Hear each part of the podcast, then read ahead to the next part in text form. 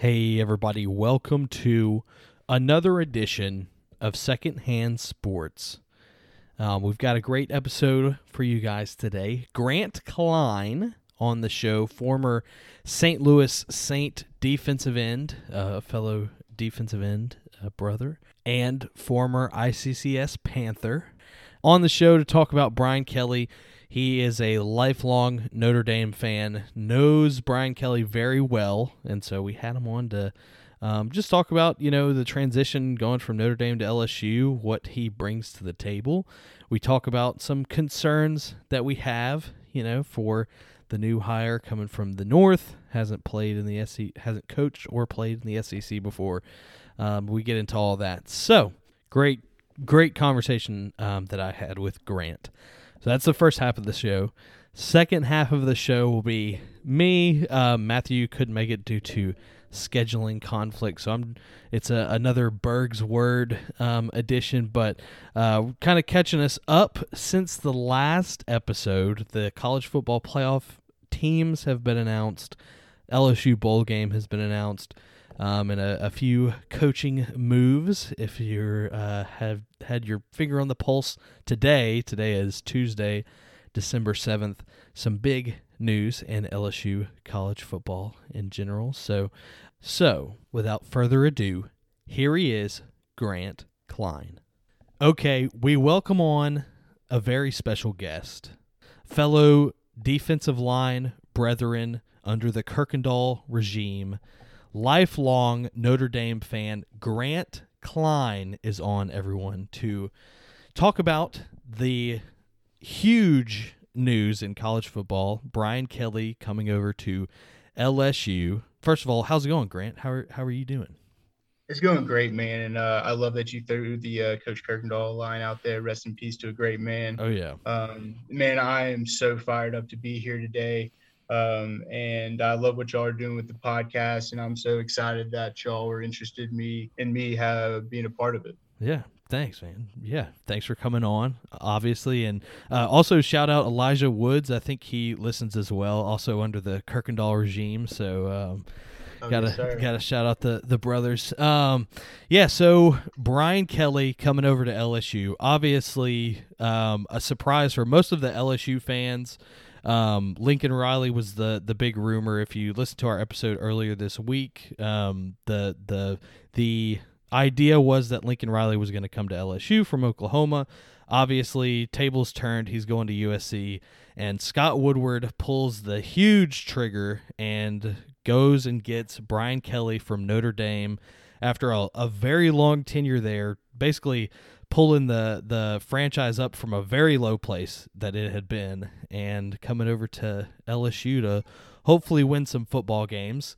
Um, while that was happening, Grant Klein reached out to our Twitter and asked to come and give his take, his unbiased take um, on the man. And uh, so, yeah. So, what's your take on Brian Kelly? You know, obviously, lifelong Notre Dame fan. You've got some experiences that you would like to share. Um, what what's your take on this move, and um, yeah, what's your take on Brian Kelly as a as a head coach?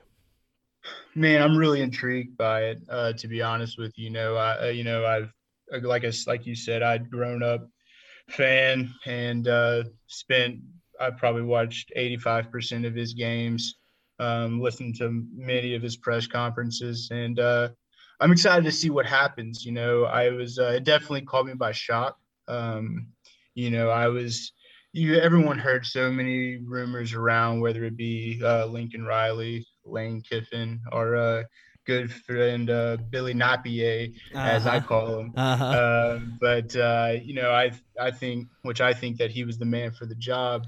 Personally, I felt LSU thought they were too good for Billy. Um, I think that LSU didn't he didn't meet up to their standards. I don't even know if they gave the man an interview, we even gave them a chance to to let Billy impress them, you know, and it is what yeah. it is. But uh, you know, I think once Lincoln Riley decided to go to USC, I believe that LSU essentially maybe kind of panicked. Um, you're looking at a lot of the figures that are coming out for Brian Kelly, um, a lot of the um, numbers that they're throwing around to him with the different incentives that he's going to make throughout this contract. And um, very similar. They they brought the Brinks truck out for that man. Yeah, you know? oh yeah. And um, we'll see if uh, we'll see if it pans out. Um, I could very easily see him being around for 15 years.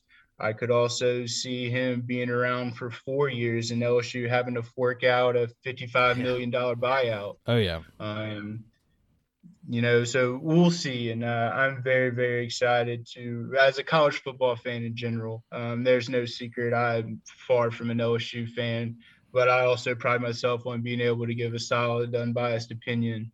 And uh, I definitely think, uh, I definitely think there's going to be a lot of intrigue to come in Baton Rouge. Yeah, yeah, definitely big. Um, to to your point, I don't think they gave Napier a shot, and I kind of talked about it in couple episodes. Um, I guess it it was a few weeks ago. We had talked about how like guys like Luke Fickell um, the the Minnesota head coach, and Billy Napier, they're they're program builders but for some reason it's hard which obviously napier's going to florida and one of lsu's biggest rivals might have been a boneheaded move for not even for not even giving him a shot and now you got to play him every year so um, right. yeah it's it's interesting that they it, it's tough for those smaller school guys to to get shots at, at bigger schools and you know good for florida is is no program to snuff at you know they're obviously lsu's biggest rival now it seems like and um, right. Definitely happy for him. One thing about Brian Kelly that I've heard from the Notre Dame side was that it it seemed like it was coming. Um, as far as either him retiring or him leaving, does that ring true? Just just because he's made it to the playoffs so many times, seem it the sentiment that I've heard is that he was maxed out at Notre Dame. He he got him to where he could, and that's all he could do.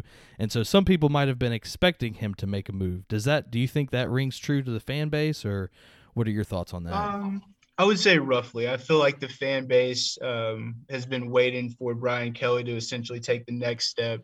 You know, we've been to multiple um, appearances in the college football playoff, um, a BCS appearance. Y'all might make a play. 2013. Y'all might make an appearance like this year, which would be wild, you know? Legendary. Yeah. If, if things pan out the way that Notre Dame fans want it to pan out, could be legendary. But then you have some Notre Dame fans that are completely okay with not with us not making the playoffs to not get embarrassed in the first round. Yeah. So it is what it is. But let's go back to to some things that we were pointing about about Kelly.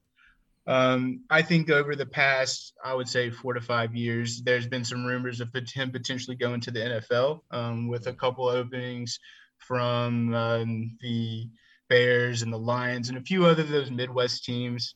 Yeah. Um, and I think that LSU fans were consistently aware I mean, excuse me, Notre Dame fans. Um, but I don't think that there was ever a second in any Notre Dame fan's mind where they thought that he may leave to go to another school right. at all, one single bit.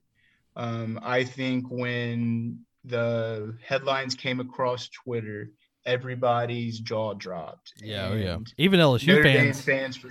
I'm sorry, go ahead. Even LSU fans were like, no way brian kelly like he he yeah. he said in that interview a couple weeks ago he was talking about how mike tomlin said it best unless there's some magical fairy with a 250 million dollar check like just playing it cool you know so it was definitely right. a he wasn't even on our radar for sure so. 100% and you know i think um with the history that's involved in the school and its football program and the endowment fund and the money that's involved I feel like a lot of times Notre Dame fans think they're invincible. Um, you know, they think that, you know, we're that they're still the cream of the crop in college football, and you know they may be, but um, I definitely think they got one heck of a wake up call. Uh, yeah. You know, and I think that it was at the end of the day maybe a good thing for the university. Um, but you know, I never really felt too too much attachment to Kelly. I never really felt too much pride for the man.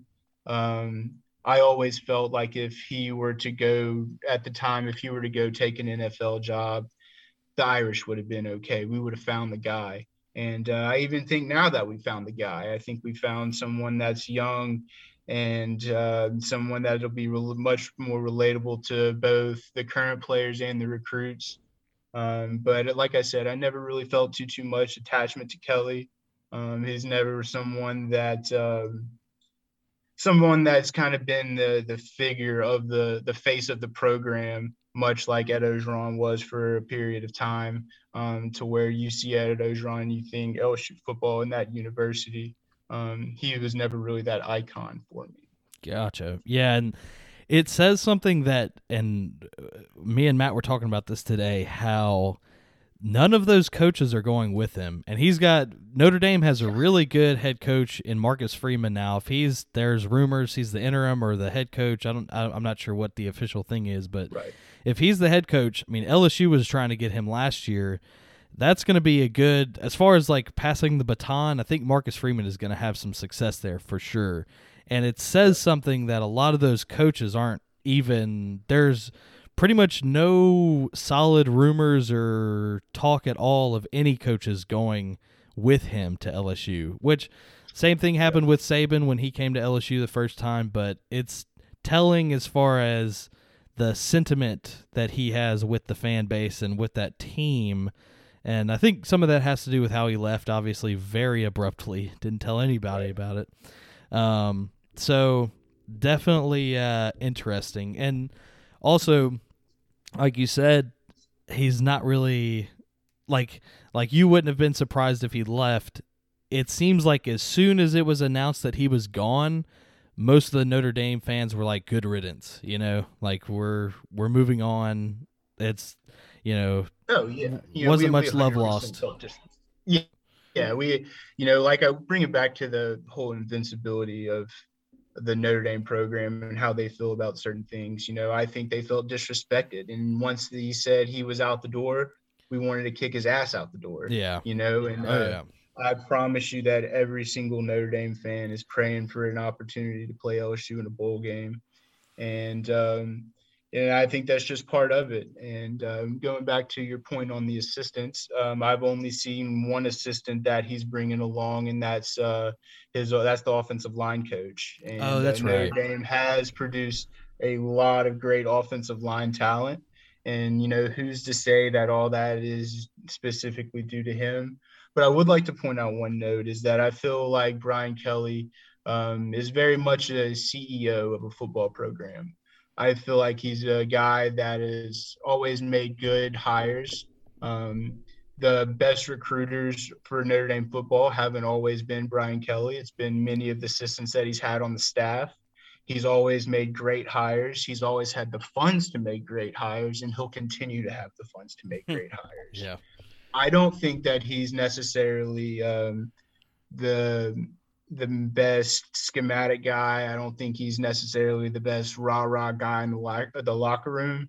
But when it comes to organizing a program, building a staff, knowing what it takes to win ball games outside of the field, the different things that the intangibles around a program, the help that you need, um, I definitely think he he built the program to facilitate winning, and he'll definitely have the opportunity to do it uh, at LSU. Um, now he's left a lot of great coaches behind, a lot of great recruiters, but that doesn't mean that LSU's not going to give them him the opportunity to go out and get similar guys, you know. But yeah, we'll see. Yeah, that's uh definitely as far as like when the experts were doing their analyses, um, recruitment was the biggest kind of uh, critic critique that they had about him. That he wasn't really like he would go get some guys just because he was successful, but wasn't as enthusiastic about recruiting as say an Ed Orgeron, who is an expert recruiter. Oh, yes. So, um, yeah, definitely going to be a, a big change for LSU getting a, a CEO type head coach, whereas Orgeron was definitely hands on, not an X's and O's guy at all whatsoever. Love Coach O, but definitely not a you know X's and O's guy. So it's going to be different right. um, having a a more straight laced kind of like you said CEO type coach for for LSU for sure. So definitely. And um, you know, when it comes to recruiting, as a as a Notre Dame fan, um, I followed recruiting fairly hard in the beginning. I would say in the first half of his tenure, um, and then as uh, as things went by, I kind of just focused on predominantly the current uh the season but i still kept up with recruiting on the side and i've kept up and, and real close with it this year but it never really seemed like he won too too many recruiting battles in the south yeah. Um, there's a guy here there that he would pluck from texas. We'd get a guy every now and then from florida or the atlanta area. Um, there's always one or two kids from new orleans every year but some of the bigger recruits in the country um, we, we never brought in. And whether that's to blame for his ability to recruit or his the way he organized the staff, um, the academic standards at Notre Dame, which I think are going to be a major, major game changer for him, which I think is something that he's very much looking forward to, which really hinders a Notre Dame program, but it's also something that the university takes an immense amount of pride in, and I have a lot of respect for. Um, but at the same time, we often saw ourselves losing recruiting battles to USC and Ohio State. And um, depending with Brian Kelly and the assist- assistance that he could potentially bring in, um, they're going to be able to recruit. And LSU's got the name. They're going to be able to get the guys that are from Louisiana and are LSU guys through and through that woke up pissing purple and gold. Yep. But who's to say that he's I don't know if he's going to be able to consistently beat say A&M, Alabama, Auburn, Florida, even Ole Miss for game changers, game changers in the SEC, game changers that you guys are going to want to have on your roster. And I don't know if he's going to live up necessarily to the expectations and recruit at an efficient, efficient enough basis to keep LSU fans happy. Um, going back and looking at some of his recruiting uh, rankings based off of rivals, um, I want to say the first six years he was at Notre Dame, um, he never broke the top 10. Um, and that's for Notre Dame. And, you know, yeah. I can understand, you know, I can understand being somewhere, um, you know, recruiting varies, but he never broke the top 10 in his first, I would say, five to six years at Notre Dame and um, we'll see how that plays out. It may take him a little while to establish himself, but uh, there may be some kinks to work out, and who knows if Tiger fans are going to be happy with uh, his ability to recruit the area. Yeah, um, that's. It seems like the the like I said, the Notre Dame fan base was like, here, have them enjoy going eight and three every season, like kind of getting to a good spot and then not winning the big games.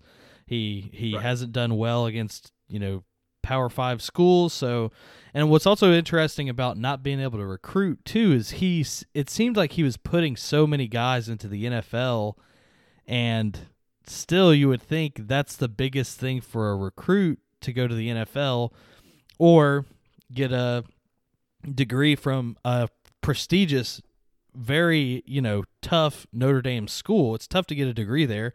It's tough to get in. Right. It's tough to meet their standards. So any yeah. type of degree is a pre- prestigious degree or go to the NFL. It's amazing that he hasn't been able to to recruit well for something like that. So um, yeah, yeah, definitely interesting. And he's been able to recruit well. The I would say in the second half of his tenure, he's done much much better when it came to recruiting there. Yeah. Um, but you know, there's there's different variables and there we often found ourselves with lackluster performances. Um, just going back for the pat previous uh, five to six years, this year to Toledo, we um, just the game. There's been a lot of performances where he hasn't necessarily brought his team ready to play each and every week. Um, this year we lose. I mean, we win by I don't. I want to say three to five points against Toledo. I think even less than that. Um, last year, we barely uh, beat a hapless Louisville team.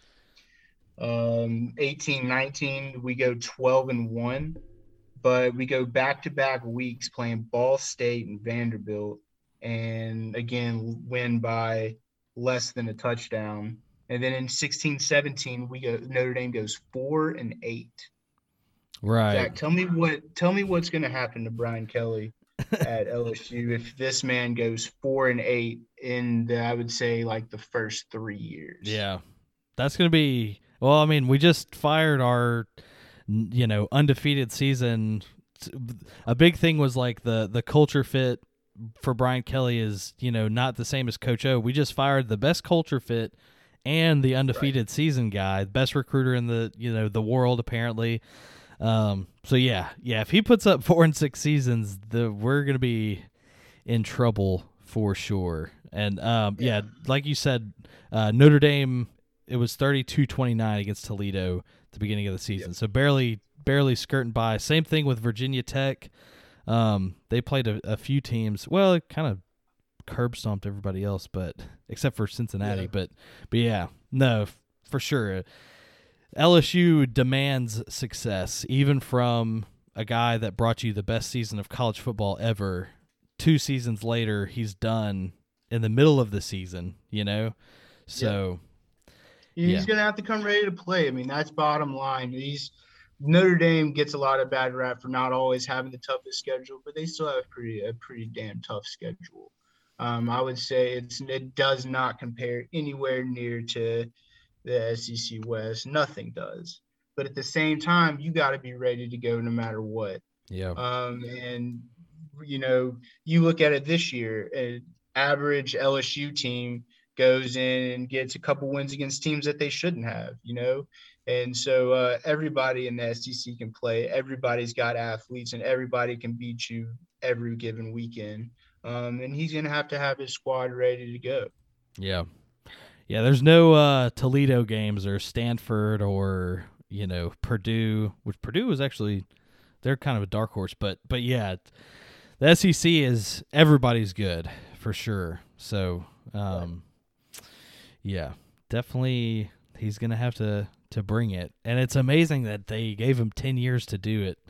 Like you said, I don't know why they that's that's so much money and it's going to end up being a 50 million dollar buyout if he doesn't do well immediately. So it amazes me that these coaches get these humongous deals like that cuz um it seems like there's so much dead money in college football now too. Right. So so uh before we started recording, you uh we're talking about some personal experiences with Brian Kelly at Notre Dame. Care to yes. expound upon that? Uh, yeah, I um I was the summer of 2012. I uh, was fortunate enough to go up for a little high school football camp. Um, they had all they had uh, everybody from uh, guys that could barely knew how to put a helmet on to all the top prospects at this camp. It was just filled with um, a ridiculous amount of people, and uh, we had an opportunity where they broke us off into groups, and uh, everyone got to go take a picture with Coach Kelly, uh, shake his hand, meet the man, take a picture,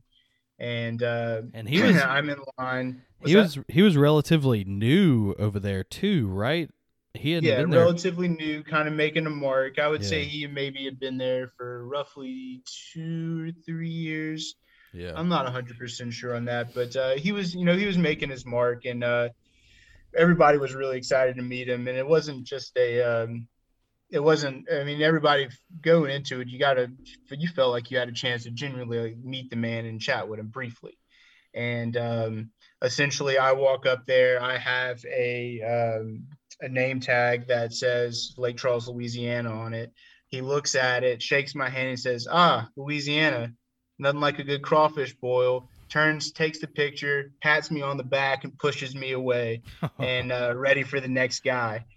Um, and you know, it is what it is, but it was a great experience. You know, as a young kid, I was super excited to meet the man. I mean, that's the coach of Notre Dame. Yeah. Uh, a team that I grew pulling for, pulling for my entire life but um, I was ex- also expecting a little bit more of a quick personal conversation. You know, just something, just something that I could leave with, and I guess I left with the whole crawfish boil uh, aspect of things. But uh, it really was a neat personal experience looking back, and um, I got to spend a lot of time with the uh, defensive line coach Mike Elston, who was uh, who I was expecting to go Um, you know, he had followed Brian Kelly ever since his time at Cincinnati, and I really had, uh, I really thought that he was going to go down to LSU. I thought that he was going to see an opportunity um, to work with the quality of athletes that LSU brings in year in year out, and um, you know, I was incredibly surprised that he had stayed.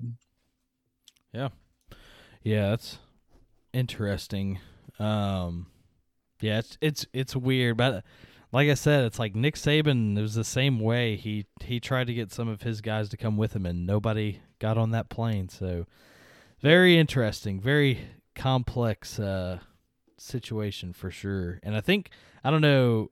I get, do you know who it was that got in front of the team? I guess it was yesterday, and was like, "I'm not leaving." I think it was the yep. offensive coordinator, maybe, or yeah, Tommy Rees, uh, yeah. affectionately known in my family as Touchdown Tommy. Yeah. Um, we got to see the good, the bad, and the ugly of both Brian Kelly and Tommy Rees during Tommy's time there. Um, he was a quarterback that you know Brian really was re- so incredibly hard on. Um, you know, you you see pictures every now and then of Brian Kelly just fuming and just face yeah, red. And, uh, yeah, ninety percent of those pictures were because of Tommy Rees. Um, and now Tommy Rees is up for one of this uh, for the assistant coach of the year, and um, it's been really neat to see how he progressed, how he transformed Ian Book uh, towards the end of Ian's career, and uh, and how the players really really banged at the door for him to stay. Um, we saw all over social media um, players starting to hashtag pay Tommy Rees. Um, and uh, that was neat to see because you could you could really see how much pride the players had in them and um, how much how much they wanted him back. And uh, you know, they're really it doesn't they didn't really say much about Brian Kelly. You know, he was, uh, but it also the way that he spoke you could tell that he was motivated to stay by the fact that Kelly, not only his love for Notre Dame, but the fact that Kelly had left. Yeah. You know, I feel like that he had something to prove, that staff has something to prove that Notre Dame is a place that you can stay at. Yeah. And um, whether your listeners feel that way or not, um, there's, I feel like that it's a rare occasion for a coach to want to leave Notre Dame. And, um, like I like we had spoke earlier, I most of the time I was expecting him to go to the NFL. Never did any Notre Dame and expect for him to leave and go to another program uh, without being fired. You know, right? But um, I think that the that keeping Tommy Rees um, maybe not super super vital. I think uh, that he still has a long way to go when it comes to play calling and decision making. But um, he definitely would have been an asset to LSU, but I think that the Notre Dame faithful is very happy to keep him. Um, and I spoke also about how Brian Kelly handled um, Rees when he was a player and a quarterback in Notre Dame.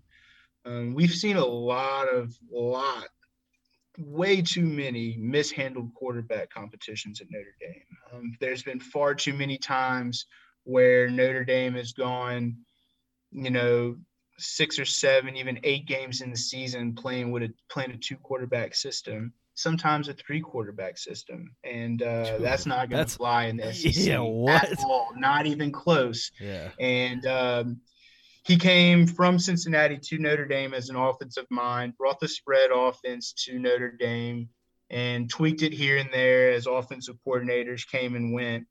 And um, it just never really felt like he had a great grasp of the quarterback position like many Notre Dame fans would have wanted him to. Um, just his decision making on a starting quarterback has been so back and forth, so iffy. He's never really, I've, we've never really felt like he's had enough trust in a starting quarterback, um, except Ian Book. Uh, I think Ian Book is the true outlier there um, throughout the duration of his career, but we've seen many, many mishandled quarterback competitions. Yeah, that's interesting because that is uh that rings true to LSU historically as well. I mean, even this season we've had like three different quarterbacks, and um, the the outlier is Joe Burrow, which was the same kind of yep. time, you know. So yeah, uh, all the other quarterbacks, it was just you know a crapshoot some of the time. So,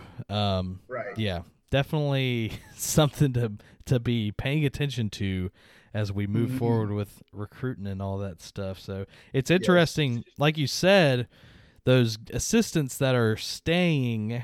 Um, it's to me it feels like they almost have a chip on their shoulder. Like, okay, he's leaving because he thinks he can't win a national championship we've got a shot at a national championship this year. Obviously, with Georgia, Georgia's freaking incredible, but it's like they have a shot. It would be something if they end up making a run when their head coach just left because you know the the story is he thinks he can't win here. So that would be something for Notre Dame to pull off. That would be that would be something special for sure. It would be credible. It would be incredible. And um, to be honest with you, I don't uh, I don't see them getting too too far. I don't think that they they may have the talent um, with the first string guys, but with the overall depth, I don't think that they will be able to compete in the playoff this year if they were to get there. And that's really been our issue over the past couple years. You know, our first string guys are good enough to compete um, but when they get tired or when they get hurt and have to go to the sidelines, um, our depth hasn't always been there in the past. Um, so I think that's one area that may hinder Notre Dame um, if they were to get in the playoff. And uh, I think that's something that they're going to have to address in the future. You know, and I think they're getting there. Um, we're starting to consistently see better recruiting classes at Notre Dame this year. I believe um, there's a, obviously a couple different sites out there, but the latest I've seen is that the Irish are ranked at number three, um, with some talented prospects coming in and guys that they feel very very excited about. And uh, you saw a lot of these guys blowing up on social media, how they wanted to keep Tommy Rees, how they wanted Marcus Freeman there. All these guys posting pictures with Marcus Freeman, pay Marcus Freeman, pay Tommy Rees. It was, uh, it was so incredible to see all these guys rally behind the guys that were left there. And then when you see how a guy like Tommy Rees reacts with the motive, with the intensity that he spoke with, um, it's uh, it's really exciting to see from our end um, and we're excited for things to come. And I'm excited to see how Brian transitions, uh, like we spoke about with this new staff, how he compiles it together, and um, what he truly values, you know, and um, when it comes to building that staff. Yeah, yeah, definitely uh, interesting. A, a tumultuous, tumultuous time in college football for sure. Lots of uh, you know, consistent. Like Lincoln Riley's been at Oklahoma forever. Brian Kelly's been at Notre Dame forever. So lots of uh, tectonic plates shifting in college football. It seems like so. Um, yeah, yeah, that's uh that's awesome. Great, uh, you know, last word there. Positive outlook for Notre Dame, even though because that seems like what the sentiment is to be. The the outlook is like okay, we it was great that we had him, but it's time to move on. If he's moving on, then we're moving on, and we can do it without him. So, yeah. Right. You know, we have a great. It's uh, the young coaching staff that's expected to take over. Um, you know, Notre Dame really needs that young energy. Uh, for the longest time, it's been your grandpa's school. Yeah. You know, yeah. And your dad's school, and that. I mean, it's my dad's school. That's who he grew up watching, and uh, that's why I grew up a fan as well. But uh, you know the young coaching staff I think is really going to invigorate that program and uh, take them to a good future. And there's going to be some inexperience there. Um, there's going to be a little bit of newness, and as there will for anybody taking over a new job, you know, there's going to be hit some hiccups, some newness for Brian Kelly. Um, you know, who's to say the man's going to be super, super excited to go pull up in the sugarcane fields in New Iberia to go watch a football game? Yeah. You know, sitting in the mosquitoes and in the early September heat to watch a cornerback, you know? Um, but uh, I'm really excited to see. And, you know, the main takeaway from the 2021 season is I genuinely feel that the coaching carousel has been more entertaining than the season as yeah. far as the games go. Oh, you know, yeah. it's essentially become a reality show. You know, uh, what's Ed O going to do? um, what kind of woman is he going to walk out of the press conference with? Dude. You know, who's going to hire who, who's going where, and who's going to pull a fast one on their own school, you know? Yeah. Yeah. Yeah, it's been incredible, and it's not even. It's like we're just getting started too, because there's a lot of like as those positions open up. Oklahoma still doesn't have a coach yet. Like, Yep. there's a lot still to be filled. So, um, yeah, definitely interesting. Um, any any el- anything else you want to add at the end? And I'll do an outro. Uh, that's really it, man. Uh, I'm gonna scroll through a small bit of notes that I had here. Um, we kind of spoke about the culture fit. Um, you know, the CEO versus the rah rah guy. Um, for the past two hires, LSU has had a guy that can necessarily be the face of the program, um, you know, and draw attention and uh, to himself and be polarizing. And who's this? And Brian Kelly is not that guy. He Right. is bread and butter. Tell you what you need to hear in a press conference and go to the next question. Um, and that's really it. And um, I tried to keep it as unbiased as possible, you know, because uh, like I said, I've been around the culture of LSU for a long, long time, and I know what you guys expect, and it's nothing less than perfect every year. Um, And you gotta, you gotta come to play, and you have to, you know, you have to um, in SEC West, and uh, I'm really excited for how things are going to go for them, and uh, I'm really intrigued to see how things will pan out. If the money was worth it, um, if the reach was worth it, you know, did they get desperate? Were there other people that they could have looked at? And uh, I'm really excited for the Brian Kelly era to begin. Yep. Yep. Yep. That's uh yeah, like you said, we've had two cartoon characters for the past two head coaches. So this is a, a, a new turn, a new chapter, and looking forward to see what happens. So Yep. Yep. All right, Grant. I appreciate you coming on, man, and sharing your insight. I didn't I knew you were a UL fan. I didn't realize you were a lifelong Notre Dame fan too. That's great perspective for sure um, on the the the man. So I appreciate you coming Yep, on. yep. No doubt, man. And uh, I'm, uh, as we spoke of beforehand, uh, I'm admittedly a scumbag college football fan, and I've recently accepted that. You know, that's okay. Um, a lifelong Notre Dame fan, but uh, I for sure pull for the Vermilion and White as well on Saturdays. Man, go Cajuns! We got Yeah. the big Sun Belt Conference championship game on Saturday. It's incredibly tough to beat a team twice in a season. Um, as a kid, I saw. McNeese beat the crap out of Western Kentucky at home in Lake Charles in the regular season. And McNeese played him in the national championship in Chattanooga, and Western Kentucky beat the brakes off of. him. Mm-hmm. So uh, it's very tough to beat a team twice. I'm excited for the Cajuns, and uh, I'm excited for where things are going to go with the Fighting Irish. I think that the young coaching staff is going to take them to new heights, and I'm excited for Brian Kelly and everything coming his way and everybody involved at LSU to get to know Brian Kelly, get to see the way that he handles himself and the way that he'll navigate the SEC. And uh, I'm so incredibly thankful for you guys having me on the show. Yeah. Um, I really appreciate it. You know, uh, it's always great to talk college football, um, especially with guys that uh, I spent time with growing up and grinded on the D line. And Hell yeah. um, I really appreciate the time, man. Yeah, no problem. A- absolutely, and um, yeah, maybe, probably, you know, come around next season, we'll probably have you on to see what you know. Maybe at the end of next season, if we're uh, losing, you know, eight games, then we'll have to have you back on and ask you what's Ri- Brian Kelly doing, man. What in the world is going on? So, yeah. Alrighty. Well, I appreciate you coming on, man. Thanks. All right, man. Thanks. Back to me. Um, shout out Grant. Thanks for coming on the show once again. If you're listening, um, great conversation, and I'm sure, um, like like we said in the like I said in the interview, um, time will tell, and we might have him on, you know, a year from now, and uh, be asking him why does Brian Kelly not work for LSU? You know, so um, but yeah, time will tell for that. Moving right along, well, I'll stay in the the Brian Kelly um, hemisphere for now.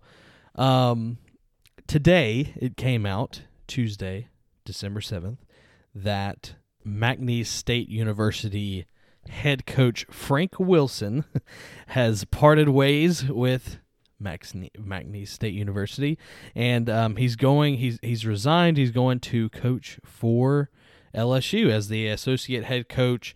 Um, the as far as the position room has not been designated yet. Probably going to end up being the running backs coach because, or in the running backs room um, because he's had so much success in the past. And um, ever since that announcement today, the the applause from former players. Leonard Fournette chimed in on Twitter. Lots of um, old players that are in the NFL now and um, played when he was around, just praising Frank Wilson. Um, so pretty exciting there. If you're an LSU fan, if you're a McNeese fan, then well, you know, it, it might have you. We, we almost saw it coming at McNeese because they haven't been doing too well. They haven't been uh, performing at a standard that McNeese wants right now. I think um, with all the expansion and they're they're rebuilding the big press box for the the the water hole at McNeese, and um, definitely trying to have success and spark some energy in the football program and athletics in general with uh, the Heath Schroyer, the new AD. I think some people kind of saw this coming for Frank Wilson, but he's going home. Um, and this is this is big not only for coaching, but also for recruiting. Brian Kelly came out with a statement today when he was talking about Frank Wilson that nobody knows Louisiana recruiting better than Frank Wilson. So having him on your staff is going to be vital for a guy that isn't necessarily familiar with the South and definitely isn't familiar with all of the Louisiana high schools around here. Um, so that's huge, huge for LSU. Um, and it kind of answers, you know, some of the, the questions and criticisms that I had in our my interview with Grant. Um, that it's going to be difficult for him to come in here and and start getting used to the culture.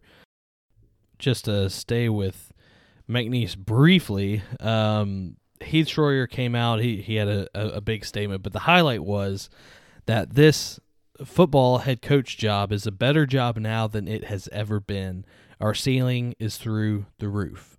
So, um, you know, that kind of is a representation of the attitude of McNeese athletics right now, I think. You know, um, it is a big job and kind of big shoes to fill. The whole community around here, around Lake Charles, definitely flocked to Frank Wilson when he got here.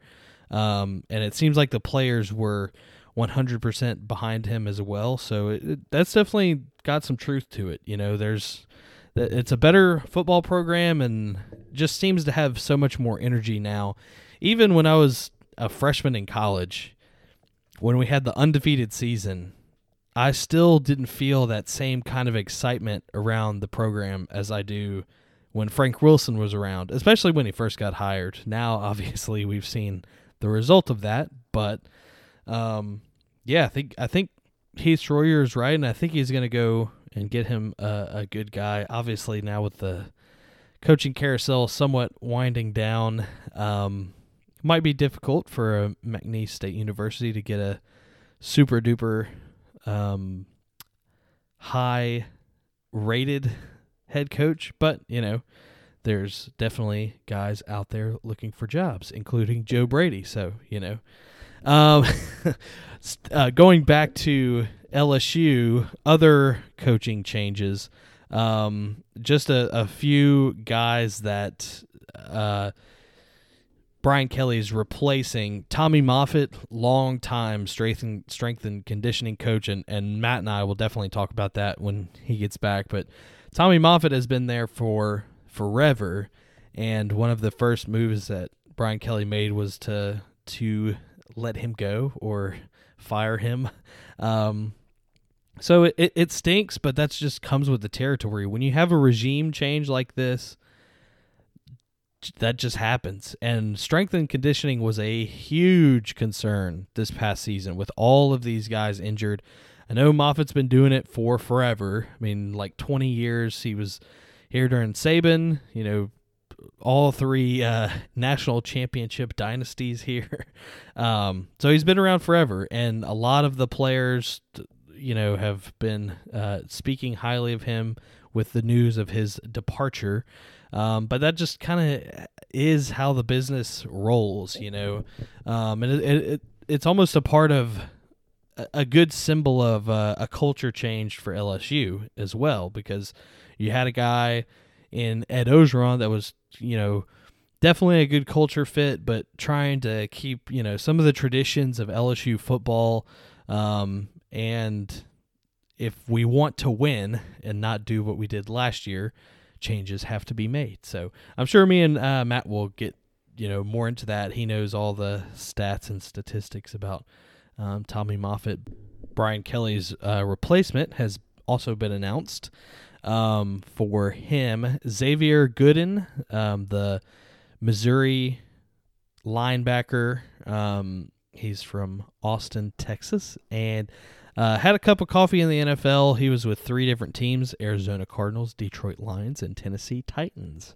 So, um, if you look on our Instagram, and the also the third page, um, the third image of him when you look him up, Zaviar Gooden, Z A V I A R, Gooden. Um, it looks like one of the most jacked human beings I've ever seen at the NFL Combine. So, um, as far as strength and conditioning, I think we're going to be in good hands. So, it says um, he spent last year at USC and um, he also was an intern under Brian Kelly in 2018. So um, Brian Kelly knows him obviously, and um, hopefully he's a successful hire. This one.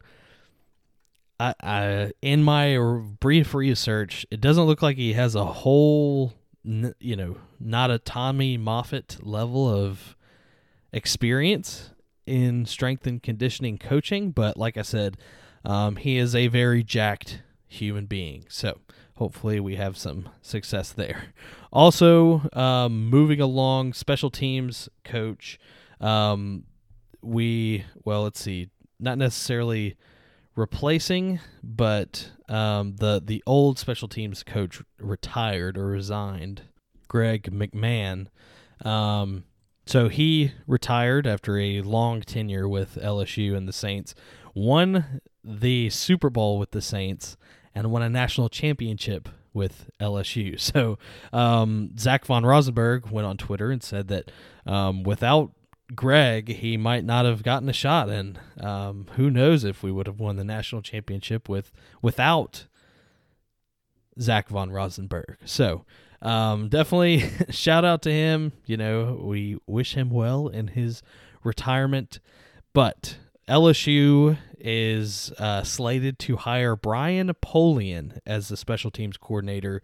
Um, this is the first coach that uh, Brian Kelly is bringing over from Notre Dame, so that was kind of to be expected um, with the, the regime change and with Marcus Freeman being named head coach officially at Notre Dame.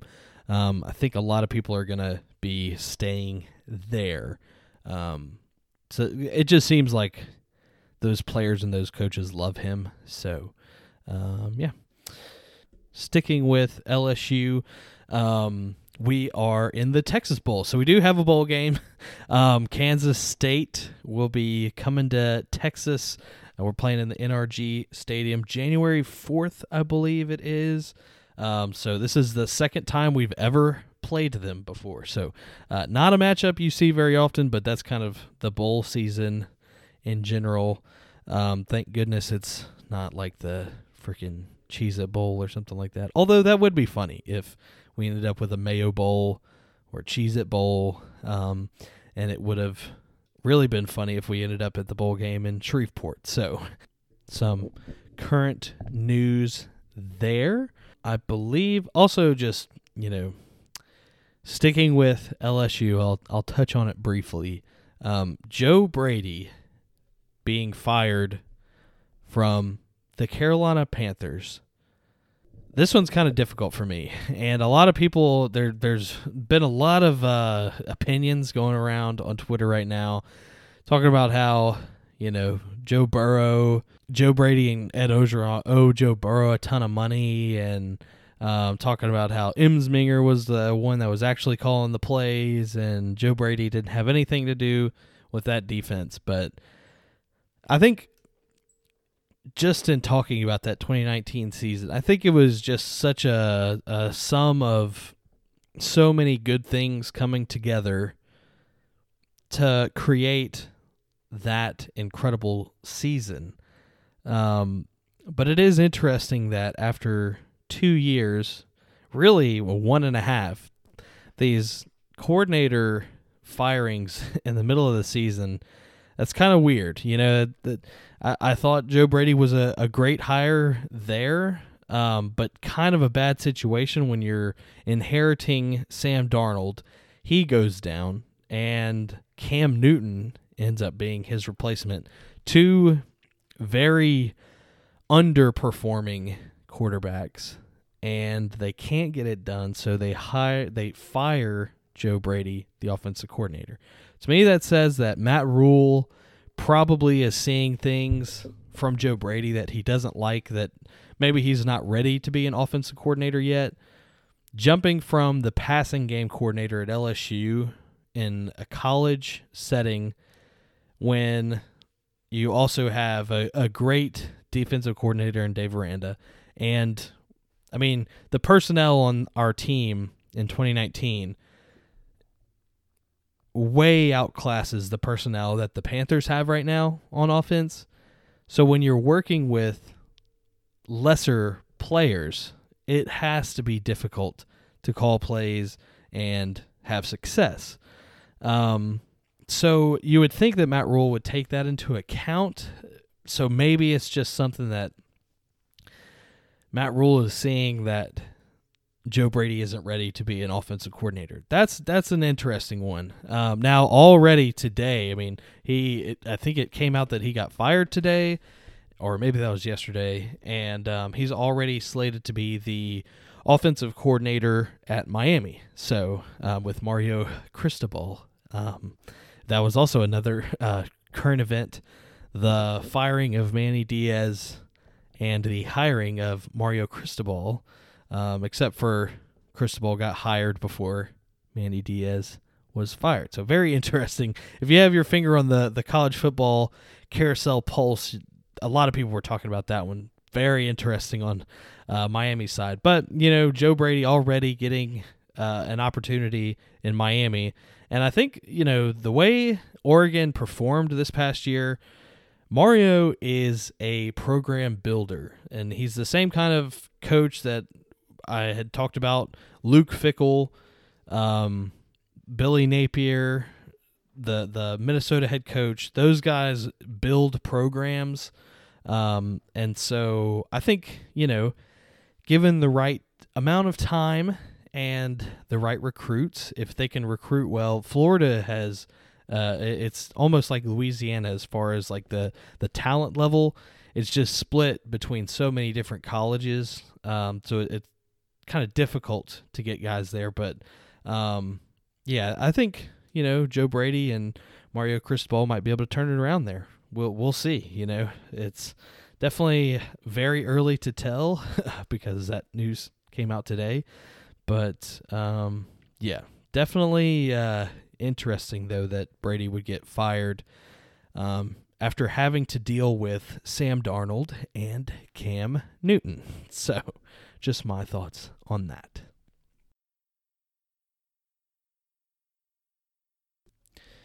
So um, to stick with to to stay within this Florida thread, Billy Napier getting hired on at Florida. I'm not sure if we talked about it last week because I'm not sure if it happened yet. There's been so much news here lately that um, it's been hard to to keep up. But yeah, Billy Napier going to Florida, obviously a great hire for them. Um, program builder, like I said, um, and there's a lot of talent at Florida. There's even the team that they have right now. You know, they're they're a very talented team. So um, it'll be interesting to see what he can do with that that Florida team right now. And uh, like we had talked about, it's something that you look at the timing of things where Napier really isn't even given a shot at LSU, ends up at the team that is LSU's most bitter rival right now in recent history. So the thought is, holy smokes, hopefully we didn't pass up on Billy Napier when he was right there in our backyard and knew um, Louisiana recruiting very well.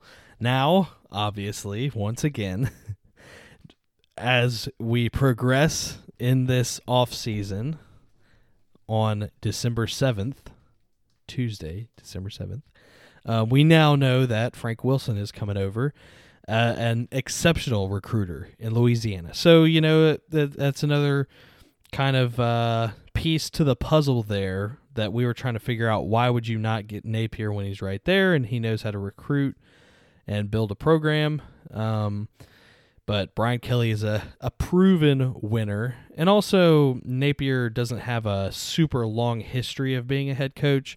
So I think that's probably would have been a concern for Woodward. Um, and Brian Kelly has been a head coach for a very long time. So. But congrats to Napier. Um, while I'm while I'm talking about it, I can uh, recap our business trip. If you were paying attention to our social media, uh, Matt and I went with Matt's girlfriend Kelsey to the Raging Cajun, the Sun Belt Conference Championship game um, between the Raging Cajuns and Appalachian State. Um, it was a great game. Very the points were close, but the Cajuns had them on the ropes pretty much the entire game. Um, there wasn't much doubt during the vast majority of the game that Louisiana or uh, USL was going to pull it out in the end. Um, so, but it was a great game. Um, you know, you definitely see what hard work Napier has put in that program how it's paid off because these past two years, they've been on the map, definitely in the radar on a national level, and they haven't been. I mean, obviously, in, in recent history, they, they haven't really been relevant at all. So, um, great to see him finally able to win the Sun Belt Conference like that. You know, riding off into the sunset at, at USL. And um, yeah, so congrats to them. Also, congrats to Adam Ayub, a friend of ours um, from another St. Louis Saint um, on the staff for Billy Napier there. He is now a champion as well. So shout out to him if he's listening. You know, who knows? Um, moving along to the college football playoff number one, Alabama, number two, Michigan, number three, Georgia, and number four, Cincinnati, the first group of five team to make it into the college football playoff. Um, obviously, if you were watching on Saturday when the world needed them most, Georgia vanished, losing to Alabama. I mean, definitely like Kirby Smart has to be snake bitten with this team. You know, um, he's got to be so frustrated too because everyone was thinking, okay, this is the team that can finally beat Bama. It's going to come down to these two teams in the SEC championship. If Georgia wins, Bama's finally out of the college football playoff after years of dominance. Um, and maybe we see Notre Dame in the playoff. Maybe we see an OSU, although now uh, OSU lost to Baylor. So, uh, but you know, just to mix it up a little bit. Definitely this year, ha- having Michigan and Cincinnati in there, that's been a huge uh, a, a, game changer as far as the landscape of college football this year. Um, but man, it would have been sweet if Kirby Smart would have been able to get it done against Alabama. But it's one of those things and I've heard other guys, other podcasts talk about it recently. It's like Alabama has been there before. Nick Saban has been there before. It, it almost, at that point, it almost doesn't matter which team is better. Alabama has gone into Georgia and annihilated them so many times that it's just you know it's second nature to them now. We're going to beat Georgia, so um, now obviously it's hard to beat a team twice, and we're going into this college football playoff where Cincinnati is going to have Bama in the first round, and Cincinnati is going to get crushed, and then we have Michigan and Georgia. You know, Michigan might end up mixing it up and and beating Georgia there. But you know, SEC teams tend to be better than um, other teams in uh, college football. But you look at this Georgia defense, and um, they are still very good. Alabama and Georgia are still very good teams, even though Bama beat them.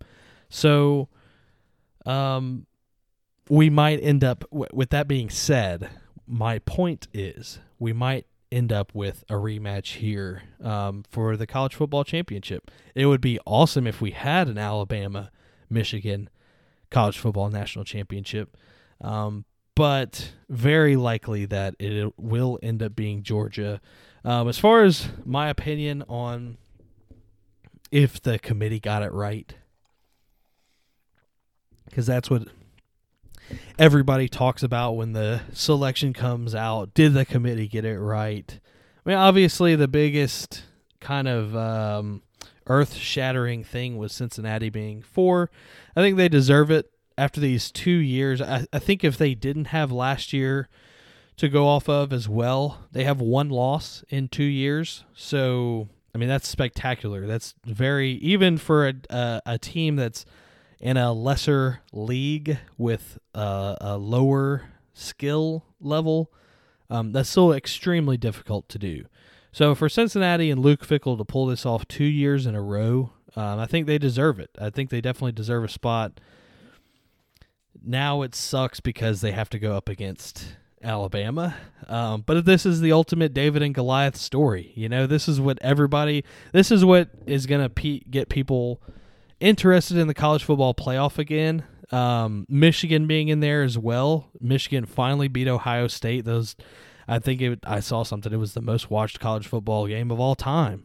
I am not sure if that's actually correct, but um, very uh, highly rated college football game. So Michigan being in there is definitely a game changer. Not having Ohio State in there, not having Oklahoma in there this is what's going to get people watching. So I think having Cincinnati in there is is definitely good in Michigan as well.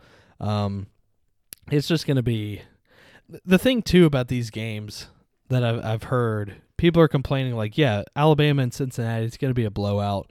First of all, Cincinnati might surprise Alabama. They have a very good defense. Their corner is like the top corner in the nation, superstar, superhuman, much better than Stingley. Um, Alabama might be surprised. And if LSU can almost beat them, Auburn almost beat them, went into what triple overtime. Texas A&M, who is not spectacular, actually did beat them. Arkansas played with them. Cincinnati might have a shot. Um, but it's just the ultimate, you know, Alabama is the Goliath. And to that point, a lot of these semifinal games are blowouts most of the time. You look at LSU season, we absolutely destroyed Oklahoma. So that just happens sometimes, and um, you got to put the four best teams in there. And a lot of the lot of the teams this year, it, it was a it was a wild season just because so many good teams were losing. Alabama didn't look like the superpower that they were. Um, so yeah, excited to have them in there. In there, though, I think the committee did the best that they can, um, and I think the playoff needs to be expanded because having just these four teams is dumb, and they've uh, at this point these bowl games are almost just pointless. So they need to expand the playoff at least to eight teams one more thing, one last thing before I move on from college. Um, McNeese's head coach job is open, and there is one national champ that is very familiar with the landscape of Louisiana recruiting. One of the best recruiters of all time. Got Joe Burrow to come to LSU, you know. Um, he doesn't have he, he he's out of a job right now and probably not concerned with the money because LSU is paying him a boatload of money over the next few years. Ed Orgeron going back to his roots at McNeese State University would be a sight to see. Um, it stinks that Cody's graduating. I think if Cody Orgeron was still the quarterback at McNeese State University, you would definitely see Coach O there. Um, but now it might be difficult. Uh, just to just that level of, you know, he he's probably not going to stoop down to the McNeese level, but it would be hilarious if Coach O ends up in Lake Charles, Louisiana after all of that. Um, but you know, that old Cajun boy, he might end up just being in Larose for the rest of his life. So who knows? It would be funny though.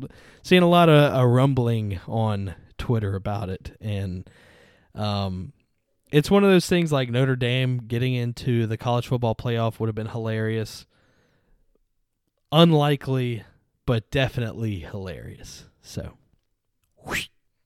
Moving on to the NFL, or really just the Saints, rather. Um, once again, I just had a kid, and um, not sure if I have enough time to cover the entire landscape of the NFL right now. Patriots are freaking good again. That's so annoying that they're already back to being um, the number one team in the AFC, um, and the Cardinals are kicking butt um, at the the top of the the NFC. So you know, um, just kind of how the the cookie crumbles. It's fun to see Arizona be successful, um, just because it's they're such a fun team to watch, and they have so many different players from different teams all stacked up on there. So fun to watch. But you know what team is not fun to watch? The New Orleans Saints. The New Orleans Saints are on the struggle bus like they haven't been it since Aaron Brooks. I mean, it is just unbelievable how far and it really, you know, we've done the fact that we've even won 5 games this year is unbelievable when you look at the amount of injuries we've had. I mean, going all the way down, I think honestly, I think they're looking at starting Ian Book because last week Taysom Hill, man, it's just so hard to watch. And he is such an incredible athlete. So there's always that run threat. And he was making plays, you know, he had some good throws. Another thing, too, about this offense is none of our wide receivers can catch at all whatsoever. So it's like when Taysom makes good throws, he's he's hitting them in the hands and they can't come down with it or or there's just, you know, a half step out of rhythm it's just so hard to watch. And so you're looking, okay, we had Trevor Siemian. Taysom Hill isn't working. We're going down to Ian Book, which, you know, it's interesting that Brian Kelly and Ian Book are now um, active in the same state. But, you know, um, going all the way down to Ian Book, I don't know. It's just so hard to watch the Saints right now. And the defense is okay at times, but when you have no hope at all, like even if you get off the field, you have zero confidence in the offense. So that's got to be wearing down. And and we're just riddled with injuries too on both sides of the ball. It's just hard to watch. Um, I think Sean Payton's going to get it right. Obviously, I don't think this is a, a, a completely torpedoed ship that is sinking. Uh, we've just got a, a few holes that we're to have to plug, and you know, get the duct tape out and repair for now. Um, this is it's funny we talk about how the Saints never really have good draft picks. I know Robbie and I have talked about it before. It's like we're always just not last, but just kind of you know towards the end of the draft. This year we might, you know, end up playing for a draft pick and getting someone really good. We might end up getting a, a rookie quarterback that, you know, comes to to shock the world. Hopefully, the thing too is like if Jameis was still healthy, I think we would win probably you know a few. We probably have three more wins maybe, but him going down and being hurt. ACL, it's kind of like he's going to come back, but who knows if he's going to be consistent.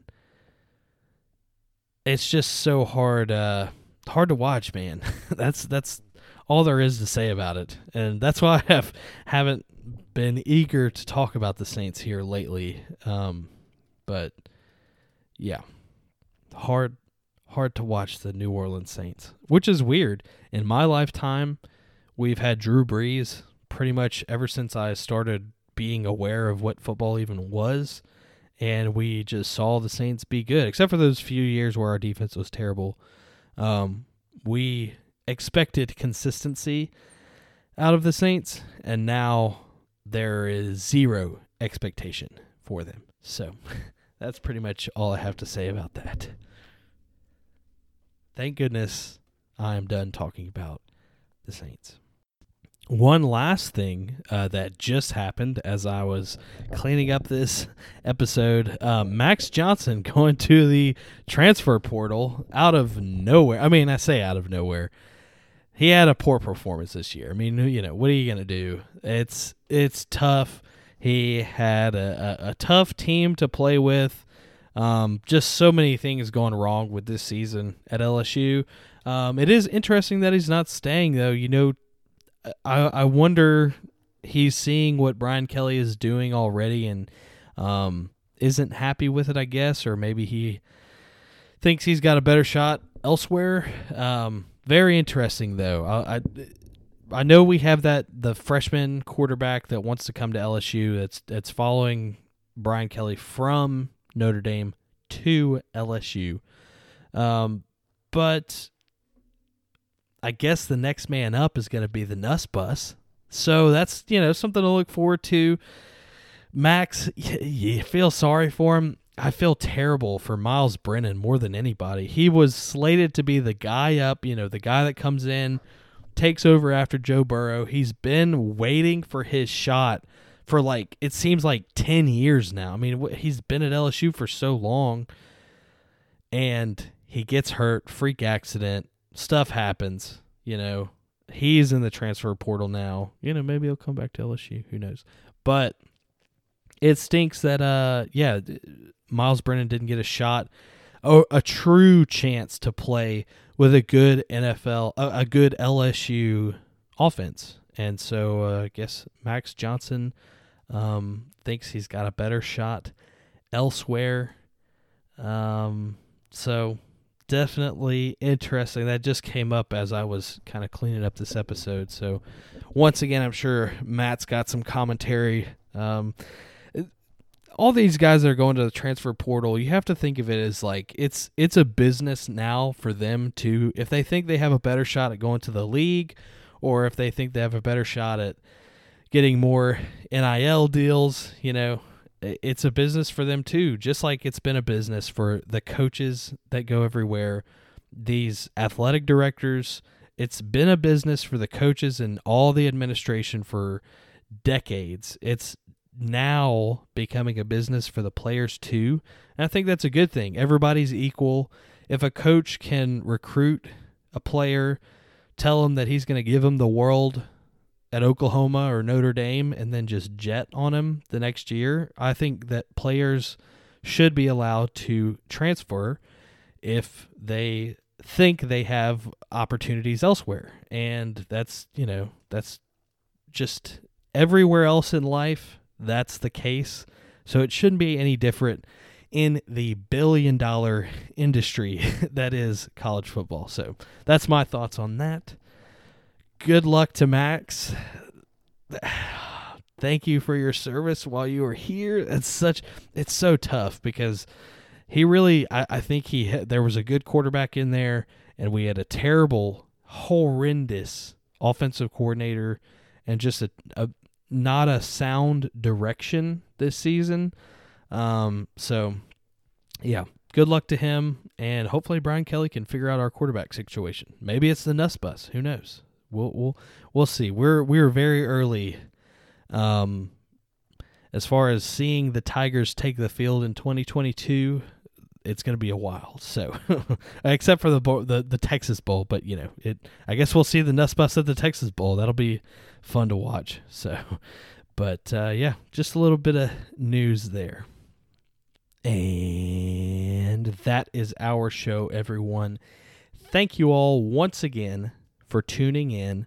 Um, thanks again to Grant for coming out and um, doing the, the interview, shedding some light on Brian Kelly, filling us in on his experience and um, kind of some of the concerns, the the positives, the pros and cons of having him as our new head coach.